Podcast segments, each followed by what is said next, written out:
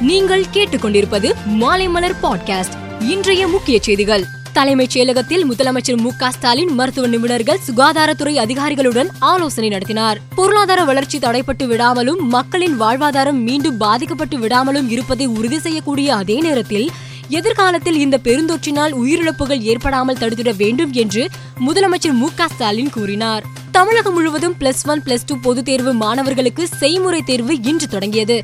பொதுத் தேர்வு அடுத்த மாதம் முதல் வாரத்தில் தொடங்க உள்ள நிலையில் செய்முறை தேர்வு இரண்டு கட்டங்களாக நடக்கிறது. பல்கலைக்கழக துணை வேந்தர்களை மாநில அரசை நியமிக்கும் சட்ட திருத்த மசோதாவை சட்டசபையில் உயர்கல்வித்துறை அமைச்சர் பொன்முடி தாக்கல் செய்தார்.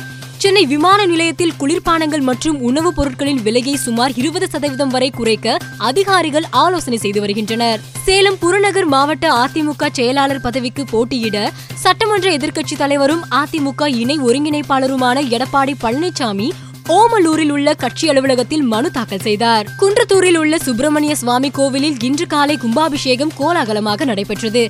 இவ்விழாவில் அமைச்சர்கள் P K Sekar Babu Thamo Anbarasan Kanchipuram collector Aarthi ஆகியோர் கலந்து கொண்டனர். கோவிஷீல்டு மற்றும் கோவாக்சின் கொரோனா தடுப்பூசி இரண்டு தவணை செலுத்திக் கொண்டவர்களில் தகுதியுள்ளவர்கள் விரைவில் பூஸ்டர் தவணை தடுப்பூசியை செலுத்திக் கொள்வது மிகவும் அவசியம் என்று ஐசிஎம்ஆர் நிபுணர்கள் கூறியுள்ளனர். கேரளாவில் பிரசித்தி பெற்ற திருச்சூர் பூரம் விழா மே மாதம் பத்தாம் தேதி கொண்டாடப்படுகிறது. விழாவில் பக்தர்கள் அனைவரும் முகக்கவசம் அணிந்து பங்கேற்கலாம் என தெரிவிக்கப்பட்டுள்ளது. இந்தியாவில் கடந்த இருபத்தி நான்கு மணி நேரத்தில் புதிதாக இரண்டாயிரத்தி ஐநூற்றி நாற்பத்தி ஒரு பேருக்கு கொரோனா தொற்று உறுதி செய்யப்பட்டுள்ளது.